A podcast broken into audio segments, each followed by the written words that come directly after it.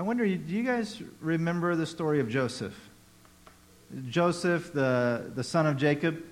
Remember, he was the firstborn son of Jacob's favorite wife, Rachel. And Jacob treated his son Joseph very special. He, he treated him the way you would expect a first son to be treated. In ancient culture, the, the first son would receive a double portion of the inheritance uh, when the father passed away. And you know that robe of many colors that, that Joseph had? That, that robe, some scholars believe, we actually don't know what that word means where it says colors, many colors. There's, it's actually unclear. It's not a Hebrew word that we know what it means. Some people have suggested that maybe it meant Joseph had a very long robe. And um, it's interesting that the, the people who had long robes were the people who had lots of pockets in their robes for lots of money. So that when Jacob gave Joseph this special robe, he was signifying that he would receive a double portion of the inheritance. Uh, he, he probably doted on Joseph quite a bit, and I think it kind of went to Joseph's head. You guys might know the story that Joseph didn't get along too well with his brothers. Not only did his father treat him in a special way, but he, he was kind of a tattletale. They were out tending the sheep, and he would tell on his brothers to his father and get them in trouble. Uh, I don't know if you've ever had a sibling that did that to you. It doesn't feel pleasant. And then he had the audacity, the audacity to dream. He had these dreams. And in one dream, he was gathering wheat into sheaves. And, and his sheaf stood up tall, and the other 11 sheaves bowed down to his sheaf, meaning that his 11 brothers would bow down to him. They really didn't like that. Then he had a second dream. And, and let me tell you, Joseph was not necessarily very humble or very wise about his dreams. His second dream was that the sun, the moon, and 11 stars bowed down to his star. Not only did his brothers dislike that, his father didn't like that. His father said, What are you thinking? That your mother and I are going to bow down to you? But he kept it in his mind, he kept it in his heart, because Joseph really, he was a prophet, and God spoke to him through his dreams. And when he had these dreams, he didn't know what really they meant. He had an idea of what they meant, but he didn't know what it would look like in his life. He didn't yet have a vision for what his calling would look like in the day to day, on the ground, practical, real life. He just had this sense that there was something about him that was going to be great. He didn't know what it was. And you know, um, I think that for a lot of us, we sometimes have an idea of what our calling is, but we don't necessarily know what it's going to look like fleshed out on the ground. And so today, when we look at the book of Nehemiah, we're going to look at this concept of getting ready to act. What does it mean? Uh, like last week, we talked about what is my calling? But what does it mean to go from here's my calling, here's, here's, here's a sense of the, the people I'm called to, the place I'm called to, the purpose God has given me? And by the way, if you don't have that figured out today, whether, whether it's because you haven't thought about it before, or maybe you've been going along this journey with us, but you still don't know, you still couldn't kind of put it into words what it is you're called to do, that's okay. Because this will still be helpful for all of us to think, well, once we have that, what do we do with it?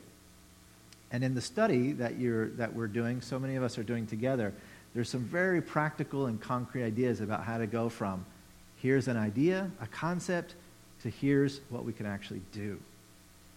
But Joseph had that problem. I've got a general idea, but I don't know what to do yet. And Nehemiah had the same problem. Nehemiah was, uh, he was a, a cupbearer for King Artaxerxes in the city of Susa in Persia in 444 BC. Okay? 444 BC. That's about 2,460 years ago. And he's serving this king, the king who was the conquering ruler of Israel and of Judah. And here he was, a Jewish person, serving this foreign king, and he had a burning sense that God wanted him to help repair Jerusalem. He didn't know how it was going to work. And even after he goes to the king and asks for help, and the king says, Yes, I'll help you, he still doesn't truly know what it is that he has to do. Because remember, Nehemiah had never even been to Jerusalem. Nehemiah didn't know what the problem looked like on the ground. And so, for a lot of us, if we have a sense of what we're called to do, we have that proverbial dream like Joseph. We, you know, we, we, ha- we have a sense from the Lord that this is going to happen, but we don't yet know how it's going to happen. There's some things that we're going to need to do. So, I'd like to look at a few of those today, and what we want to do is really apply them directly to our own situation. And I can't obviously do that for every single one of us here today. So, what I'm going to do is focus on what we collectively, as the body of Christ, and what we as Fellowship Church can do to live out our calling. So, we just kind of looked at that identity statement. This is who we are. Well, what does that look like fleshed out in real life? Okay? So, the first thing that we want to look at is this concept of determining the scope of the mission. Now, we've been talking about Joseph. Joseph had no idea what was before him. He had no idea how he was going to come to be a, a person who would rule even his brothers and his mother and his father. And um, if you know, he was sold into slavery first, and then he was put into prison, and then finally out of prison, he became the second highest person in charge of all of Egypt during a famine. And his leadership in Egypt saved not only the Egyptians from the famine, but all of Canaan, his family, everyone, the, the, the, the family of God the, through which we have the birth eventually of Jesus Christ comes through Joseph being in that position to save them. But he didn't know ahead of time what that would look like. Well, it's the same with Nehemiah. So let's look at Nehemiah, and I invite you to turn to chapter 2, and that's where we're going to be looking for the rest of our time together. It's in Nehemiah chapter 2. If you don't have a Bible, there is one like this underneath one of the seats around you. You're welcome to pull that out, or of course, use your phone or tablet, and we'll look at it together. So last week we began looking at Nehemiah chapter 2 in the beginning. Today we're going to start in verse 11. So Nehemiah has talked to the king. The king has said, okay, you can, in fact, go to Jerusalem and rebuild the walls. But Nehemiah doesn't yet know how to actually fulfill his calling. So in verse 11, it says this I went to Jerusalem, and after staying there three days, I set out during the night with a few others. I had not told anyone what my God had put in my heart to do for Jerusalem. There were no mounts with me except the one I was riding on. So, very simply, Nehemiah arrives in Jerusalem. He travels the you know, the probably 800 miles or so to get to Jerusalem from where he was. And after he arrives there, he stays there three days.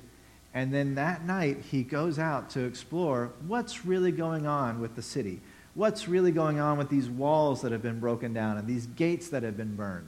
Because that's why he came, to rebuild those things. And remember, these walls were what separated Jerusalem from her enemies. It was the only protection they would have against an attack. And so without these walls, they were, they were exposed, they were mocked and scorned, they were, they were you know, just unable to really defend themselves or to have any sense of peace or safety in their home. So he goes out to explore them. And it says that he didn't tell anyone else yet. He just went out with a few people that he brought with him, but he didn't tell anyone what was going on. So then, what does his ride look like? So he goes out there with his horse and it says, By night I went out through the valley gate toward the jackal well and the dung gate, examining the walls of Jerusalem, which had been broken down, and its gates, which had been destroyed by fire.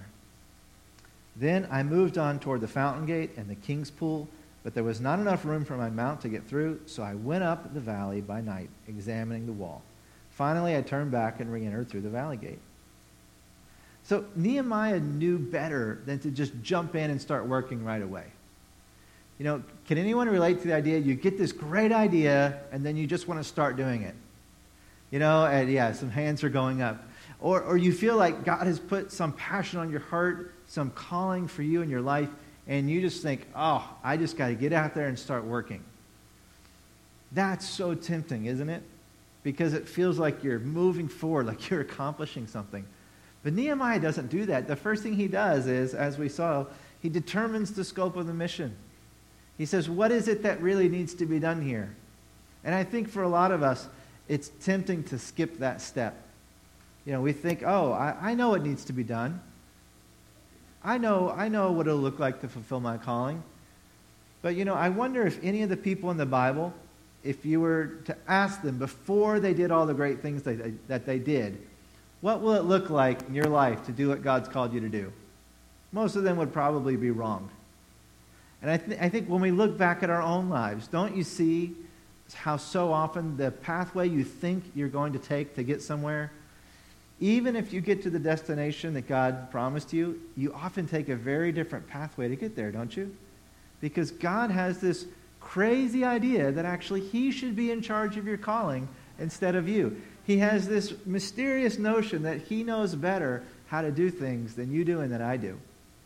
In fact, you know, I've joked with people sometimes and, and, and you know, uh, about people will sometimes ask me, Stephen, you know, what do you think about, about predestination or about, you know, are, is our life destined or do we have free will?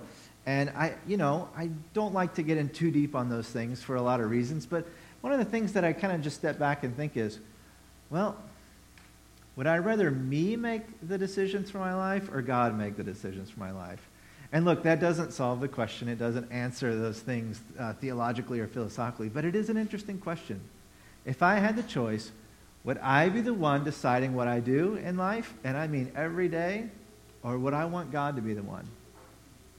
In our best moments, what do we say? God should be the one. In the real life moment, where it matters most, what do we often say?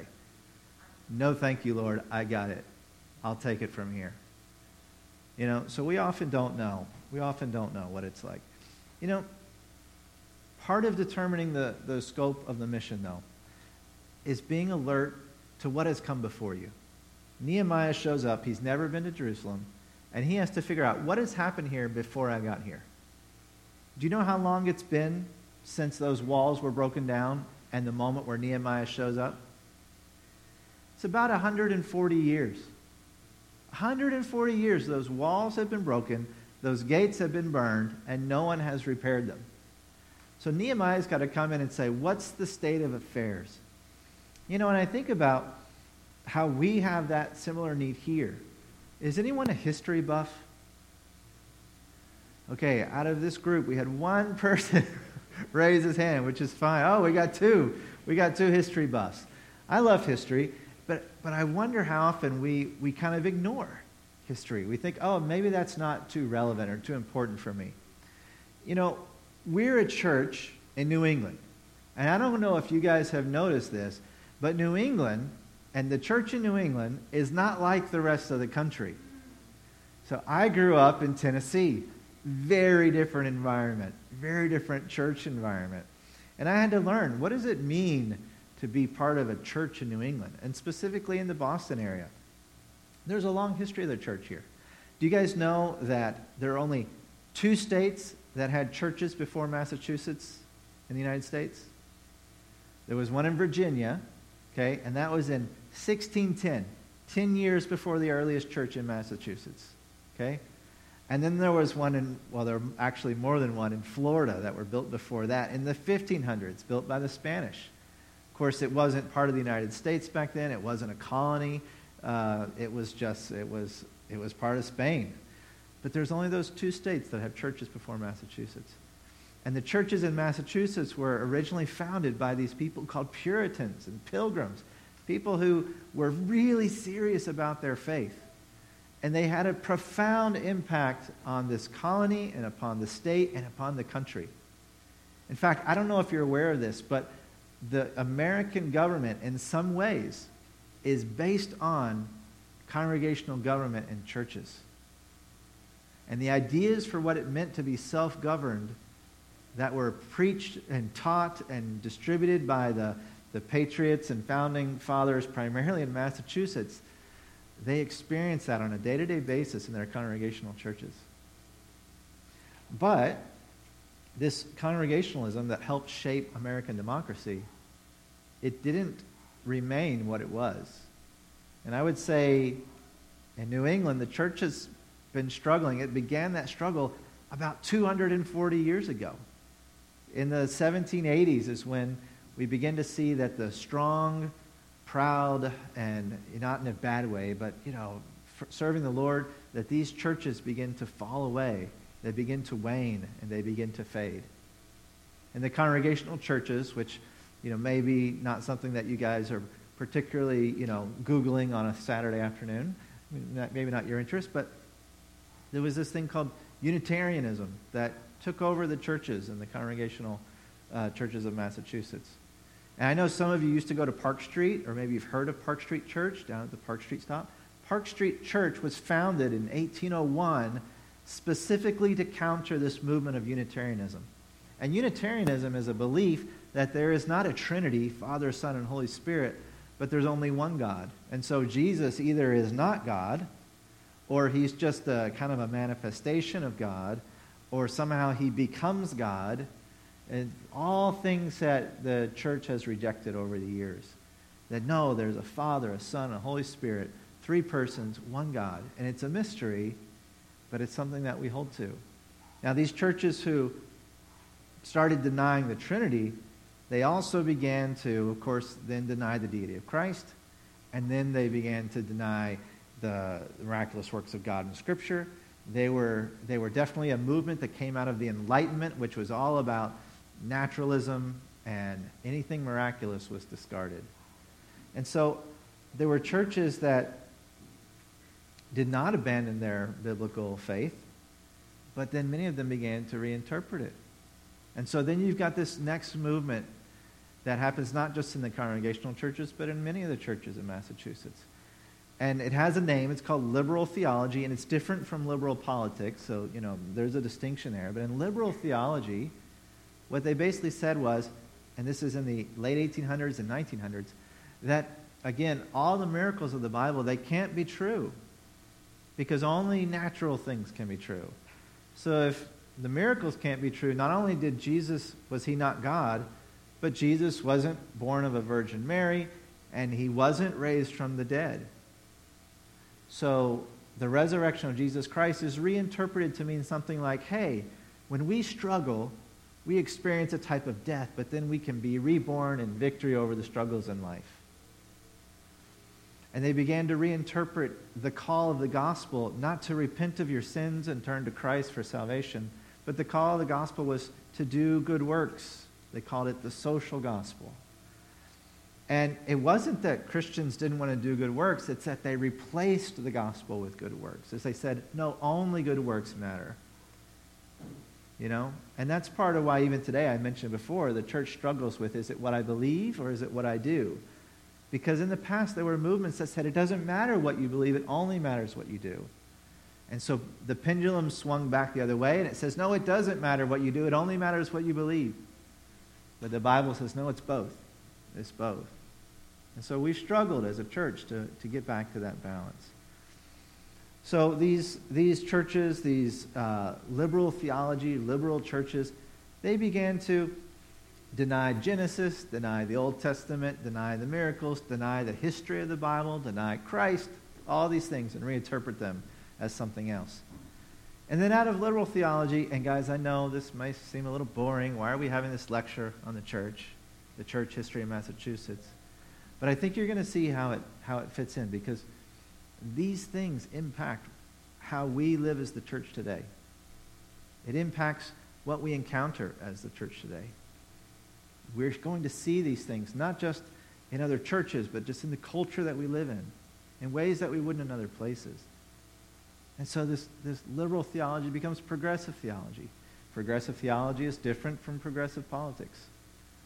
They have some similar elements, but it's this kind of postmodern, post-truth claim that any, any claim the Bible makes of truth is just a power play to get you and me to conform to someone else's desires. And so they reject all truth claims of the Scripture. So not only is Jesus' resurrection reinterpreted to mean um, just that we can have a kind of emotional rebirth in our lives, but now the resurrection is actually something that we need to work against because it's an attempt by the church to exert power over people and take advantage of them. You know, this is very different from what Jesus taught, very different from what the apostles taught, very different from what the church has believed for 2,000 years. And then, of course, at the same time, we know that in New England, there's been a, a, a, decline in the Catholic Church, which was once very strong. Part of it is part of this demographic change, a shift that was happening. But part of it has to do with the abuse scandals that the Boston Globe was part of exposing and bringing to light. And it has caused a decline in the Catholic Church. So everywhere we look, the church in New England has been in decline. It's been, its walls have been broken down. Its gates have been burned. Just like for Nehemiah in his day, the physical walls. For us, there are these spiritual walls that have been broken down. Now, when Nehemiah goes out to explore the walls, he doesn't find that everything's broken, right? He doesn't find that all the gates are burned. He names the ones that are in trouble, right? He names the ones that need to be repaired. And so there's bright spots in the church in New England. Uh, some of you, and Sonia and I for sure, have been a part of wonderful churches here in New England. I think we have a wonderful church here in New England. Uh, I think there's, there's a lot of uh, Christians and ministries and churches that are doing amazing things right here in New England. Preaching the gospel, doing, you know, living out the gospel, being the body of Christ for this, for their community and for each other. But there's a lot who aren't. You know? And so part of what it means to know what your calling is, is to be alert and aware of the situation around you. To be able to identify here's where the problems are, here's where the problems are not. And so we can focus our attention where the problems are. You know, I mentioned uh, last week, and you know, you kind of think about what is my calling in life. And I got some feedback from some people this week, and you know, I heard different things. I heard, um, you know, my calling is, is to my family. I heard my calling is to is to do this kind of work in the church or in the community. Uh, I heard I have a passion for, for these kind of people. But then, which ones do you serve? Which which uh, opportunities do you volunteer for? And part of fulfilling your calling is knowing what not to do as much as it is what you need to do, right? Because what if you responded with a yes to every single thing that you are interested in? Well, some of you might say, well, I wouldn't respond to anything. some of you would say, I would be responding to everything. You know, we have these varied interests. We have these varied passions. But you have to say no to some things in order to say yes to another. And that's something that as a culture we really don't like, right? We really don't like the idea of having to give something up to get something else. We want it all. We want it all. And what do the commercials tell us? You can have it all. Right? What is whether it's television, movies, music, commercials, all of these uh, messages are hitting us daily that says you can have it all but we can't. We have to say no to some things in order to say yes to others. So Nehemiah knows that. He goes out and he says, Where are the biggest problems? Where are the greatest needs? You know, the very first, or maybe second, Beth, you might remember, Sonia, I think the second or first message that I preached here at this church was from Nehemiah chapter 2, 12 years ago. When our family came here uh, this, this church was in trouble. A lot of you were here. A lot of you weren't here. I mean, that's, I mean, that's a good thing, right? Uh, a lot of new people, and, and uh, the church has grown. But when, it came, it was, it, was, it was a pretty sticky situation. And there was a question of whether this local body right here on Milton and Myrtle Street, whether it would continue, whether it would remain as a community, as a local body of Christ. And I read this passage and I said, look, this is one of the gates that needs to be rebuilt. This is one of the gates. And very tongue in cheek, and I was being a little, being a, pushing the boundaries maybe a little. I said, hey, maybe we're the dung gate. Maybe we're the dung gate. Maybe we're the one where there's been a lot of refuse thrown, and it's broken down, and it's burned, and it's not fulfilling the purpose that it was called to fulfill.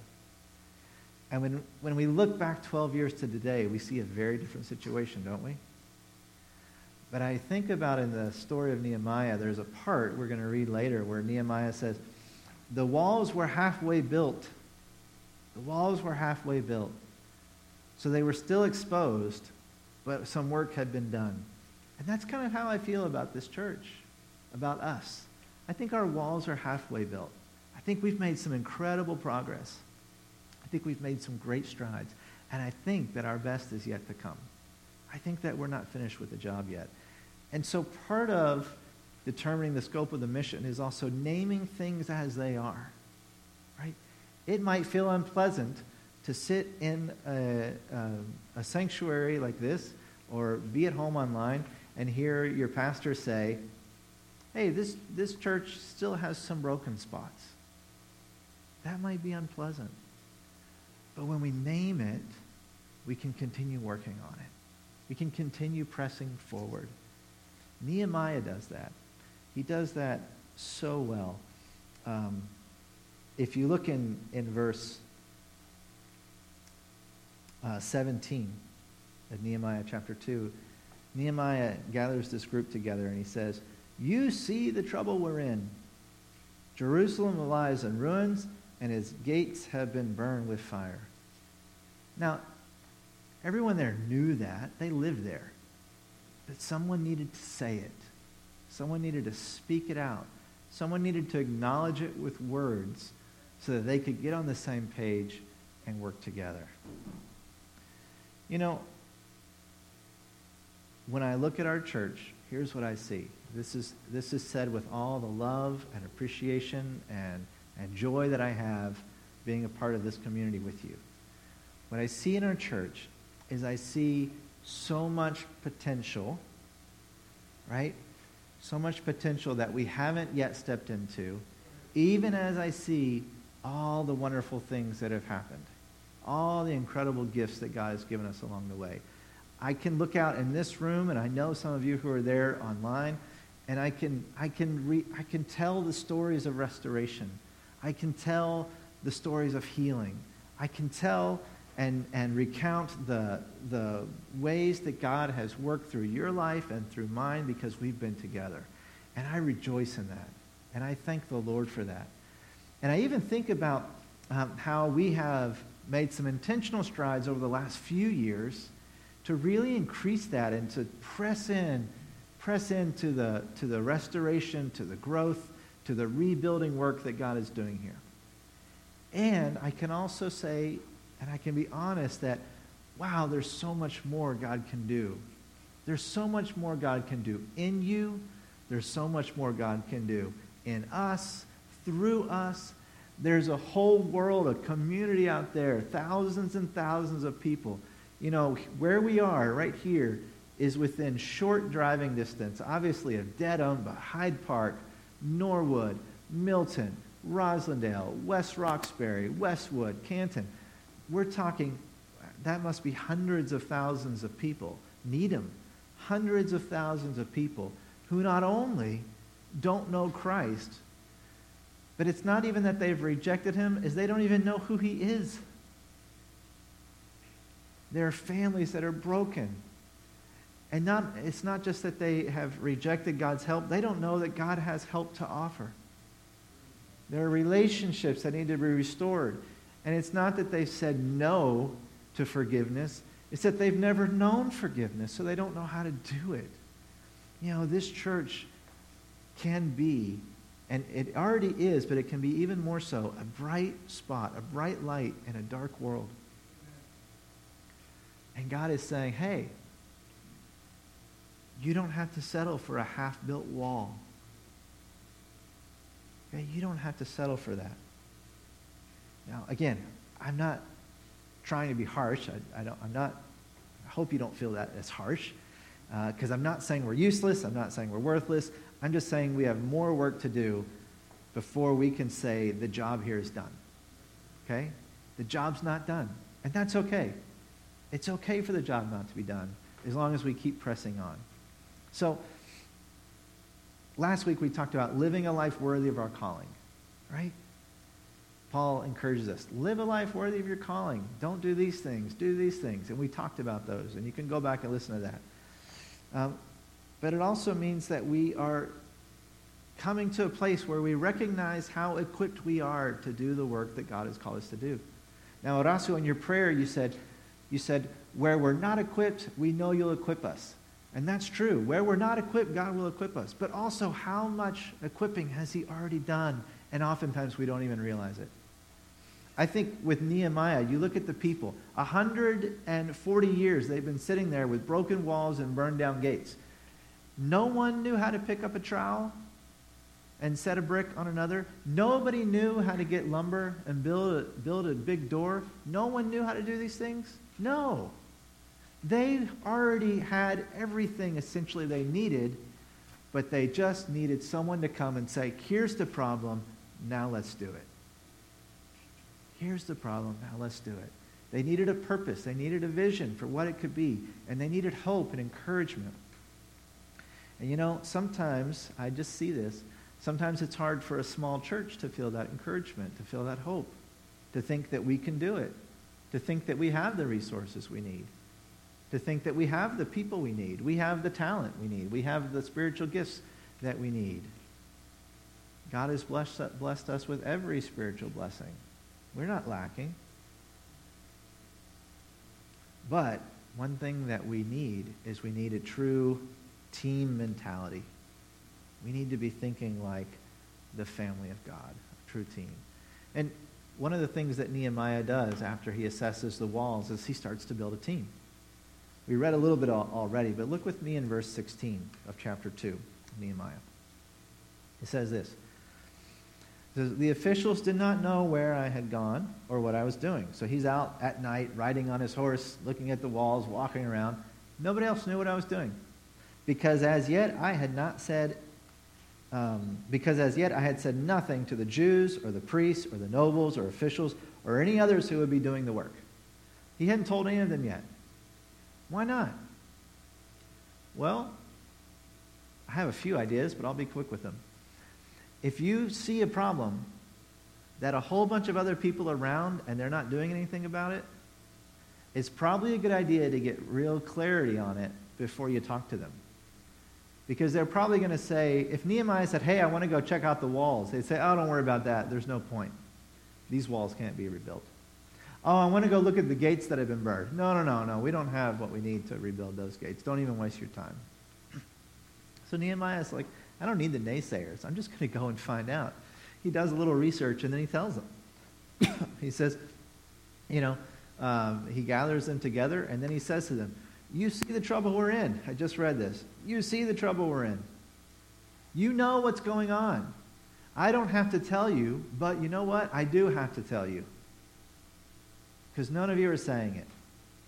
None of us are admitting it. He says, Jerusalem lies in ruins, its gates have been burned with fire. Come, let us rebuild the wall of Jerusalem, and we will no longer be in disgrace. And then listen to this encouragement. I told them about the gracious hand of my God on me and what the king had said to me. So I say to you this morning, the job's not done. Look, there's still building to do. But how faithful has God been to us? How faithful has God been to you? And how faithful has God been to this community?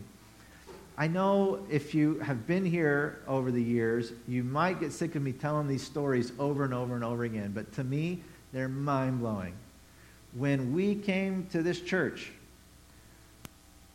there was no phone because Verizon had cut off the phone line because we hadn't paid the bill.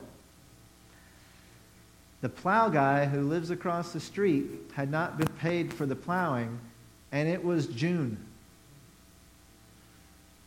The previous pastor who had to leave had not received his final check.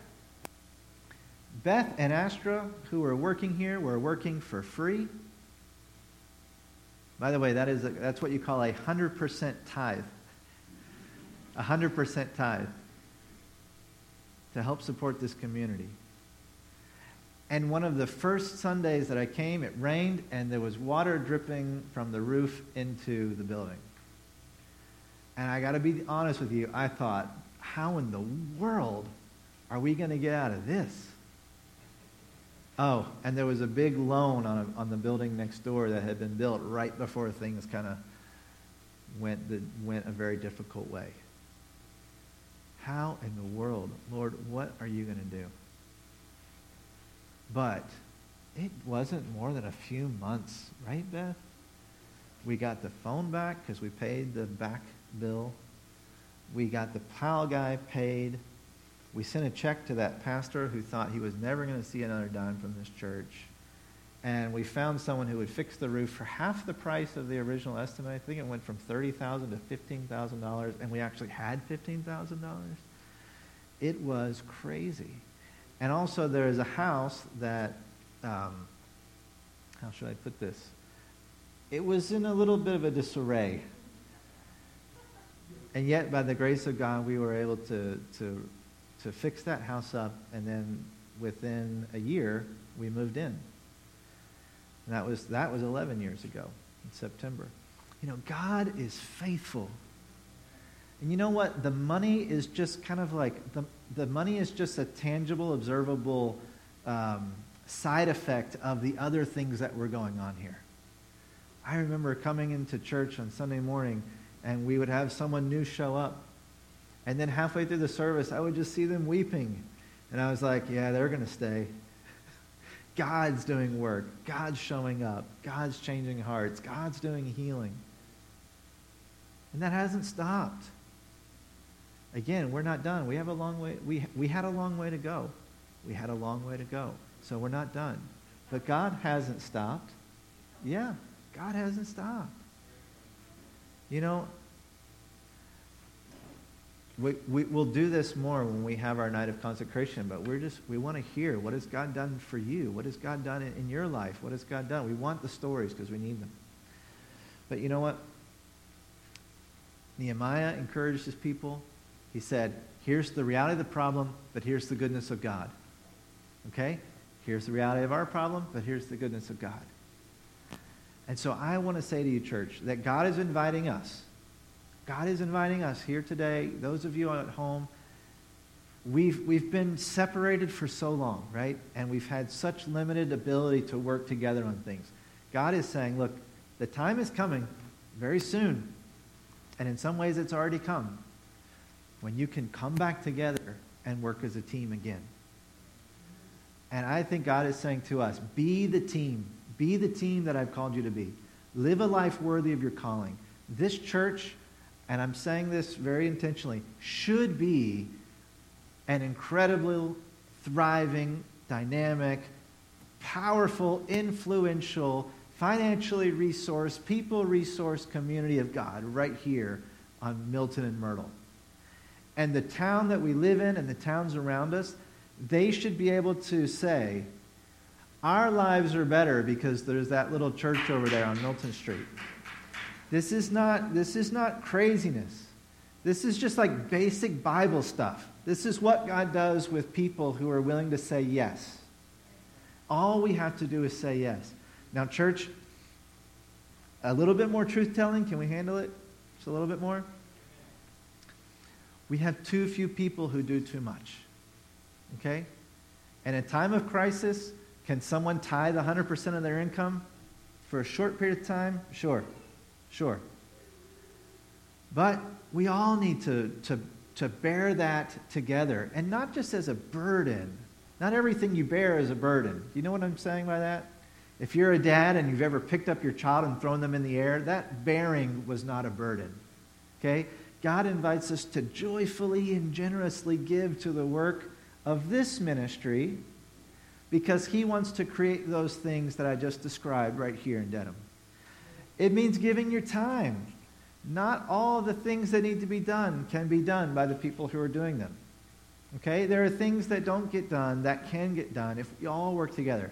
Did I mention that we have a work day coming up on Saturday? Show up, be a part. It doesn't if you don't think you can do anything, you're wrong. I don't care who you are. If you can get here, you can do something. And Beth will be happy to tell you what it is. we need to serve. We need to give our time. You know, there's this old phrase time, talent, and treasure. Does God have access to your time, talent, and treasure? And I want to suggest to you that if, if you're feeling really comfortable about the time, talent, and treasure you're giving, then God is probably saying that you should give more. Okay? I'm not saying that flippantly, and I'm not saying that as a, as a guilt trip, right? I'm saying, God is saying, you don't have a clue, you don't have a clue what can be done when you will de- devote yourself completely to what I'm doing. You, you can't even imagine what I'll do. And look, guys, we've seen it here already, so we don't have to wonder. I've seen it in my life, I've seen it in this church, and so have you if you've been here. We don't have to wonder. We know God has done it. Why would he not do it some more? Why would he not do it again? One of the things that we looked at a couple of weeks ago is that Nehemiah says, Hey, Lord, you're the one that said that if your people humbled themselves, you would bring them back to the land and you would restore them in Jerusalem. So I want to build that wall and I want to see that happen because you promised it. Well, what has God promised us? The gates of hell cannot stand against the church. Nothing can prevail against his church. The only thing that causes churches to die is that believers stop believing. Is that, is that church members stop acting like the church. Is that Christians stop acting like Christ. That's the only reason churches fail, and I believe that. It's the only reason. I've never seen a church where people love the Lord, are on fire for Him, are living the way he called them to live, they're serving the way he called them to serve, and then the church just dies. By the way, I'm not saying we're close to death. We're not. It's really quite amazing how God continues to sustain us. You know, whether it's your own personal calling or our calling together, God never meant us for us to do it alone. He always sends the disciples out two by two. Paul has Barnabas, Paul has Silas, Paul has John Mark. Paul is always partnering with people. You know, and it's almost a it's almost a, a, a, cliche to talk about the Lone Ranger Christian, right? But for those of you who don't know who the Lone Ranger is, there was this radio show and then books and a TV show called The Lone Ranger where there's this Texas Ranger who was ambushed by, was it Butch, Butch Cavendish? Does anyone know? And, and he killed all of the Lone Ranger's fellow Rangers. There were six of them. He killed five of them. The Lone Ranger's the only one who lived. So he's the Lone Ranger. He's the only Ranger. And he's going to go out on his own and catch the bad guy. The only problem with that image of the Lone Ranger is that he's not alone. He has Tonto.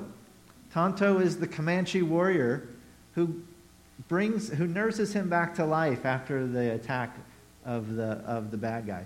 He's the one who's with him on all of his adventures. He's the one who takes care of him. Not to mention his horse Silver, who's a pretty big character himself. But, but the thing is, like, even the Lone Ranger is not a Lone Ranger. So how can we be Lone Rangers? We can't. God's saying, hey, do it together. Look, we talk about people, place, and purpose. Well, this is the place, this place, right here, 47 Milton Street literally within walking, biking, and driving distance of all those towns I mentioned Milton, Needham, Dead, uh, uh, Hyde Park, Roslindale, West Roxbury, Norwood, Westwood, Canton. This is the place. Who are the people? Well, what we've seen so much repeatedly is that this is a place where people who are struggling, who are hurting, who are who've, who've been hurt by the church, who have relational hurt, who have physical hurt, who are, let's be honest, struggling to, to grow up in this world that's really hard to face. And God has brought healing and restoration for people right here, over and over and over and over again. If we just opened ourselves up to people like that as a church, if we just did that, we would be busting at the seams. We'd be busting at the seams. But also, God seems to be pleased to use uh, this church to help people who have been believers a long time and have kind of lost their passion to say, you know what? I'm not going to live like that anymore. I want to be a sold out follower of Jesus Christ. I want to be a disciple who's growing. And God seems pleased to let us help people in that. Those two groups of people that's thousands and thousands of people, thousands of people right around here who want that. They want that. And God says, I, I actually like using you to do that. I find great delight in seeing this church do that. But we have to work together as a team. We've got to do this as a family. Again, small church can be overwhelming to a few people. So we all have to give it whatever we can. Not everyone can give the same. That's fine. Give what you can. And but when I say give what you can, I'm not talking about money. I'm talking about money, but I'm talking about way more than money. Way more than money. Your time, your talent, your treasure. You know, I'm going to close with this. In Ephesians 4, which we looked at last week, Paul says, God has given the church five types of people apostles, prophets, evangelists, pastors, and teachers. Their whole job is to equip everyone else to do ministry. So, ministry is not something that's done by a select few. Ministry is something that maybe a few help everyone else do. And we need to have that mentality. And, church, if we're ready, then we can see what Nehemiah saw. I'm, I'm, I keep doing this. I keep having way more content than I have time to, to address. Uh, it's in the notebook. If you want the notebooks and you don't have it, let me know. I'll get it to you. But what I'd love to see, church, is that when we hear these calls, that we would respond the way the people in Jerusalem responded. They said, let's start rebuilding. And they began the good work. And so, really, all that's left for us to do is to say, let's start rebuilding, and then let's come together for the good work. And we'll talk about the specifics, and we'll talk about the strategy, and we'll talk about the actionable game plan, which we didn't have time to talk about now because time is gone. But, church, we have the invitation in front of us. The only question is, how will we respond? So I want to invite the worship team to come up. And I just want to keep this simple. Again, like we're very conscious of we're still we're still in COVID.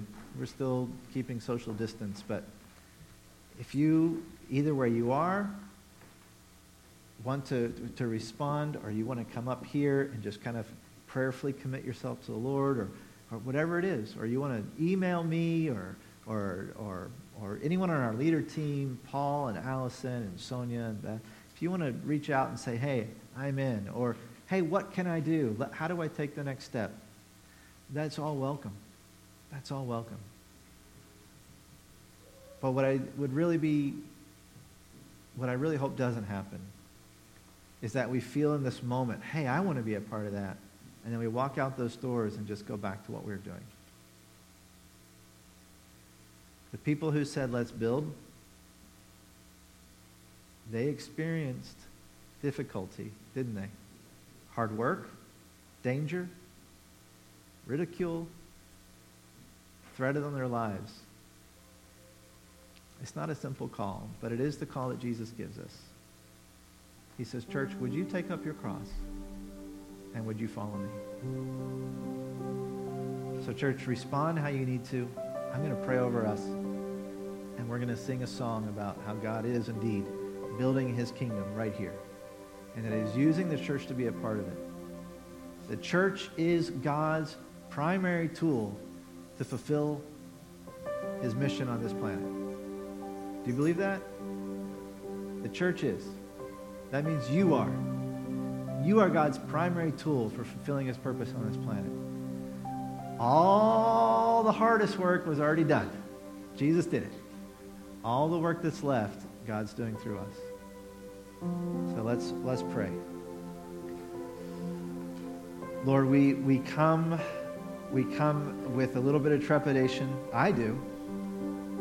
Because I know that there's things that I can do that I'm not doing. But but I know we come knowing that, that we, we still have work to do. We still have a purpose. We still have a calling here. God, you have not brought us from the ashes to leave us halfway through our calling. You've not saved us from from death as a community to leave us here without resources and without, without uh, your provision of every kind. And God, you didn't save us. You didn't give us salvation through Jesus Christ just to abandon us when there were hard things to do. Lord, I, am praying today. I'm, I'm coming to you on behalf of this church, Lord. Lord, help us to be brave. Help us to be steadfast. Help us to be bold. Help us to believe big things and dream big dreams. Help us to trust you in ways that we've been scared to do up to this point. Stretch our faith.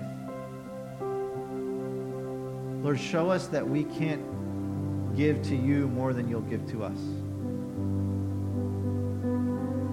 Lord, help us to take that next step of faith in the giving of our time, the giving of our talents, the giving of our treasure.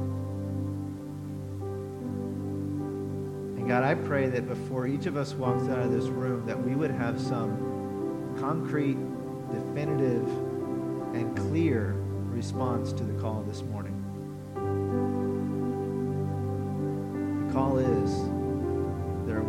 Need to be rebuilt, there are gates that need to be restored, there are lives that need to be transformed, there are lost souls that need salvation.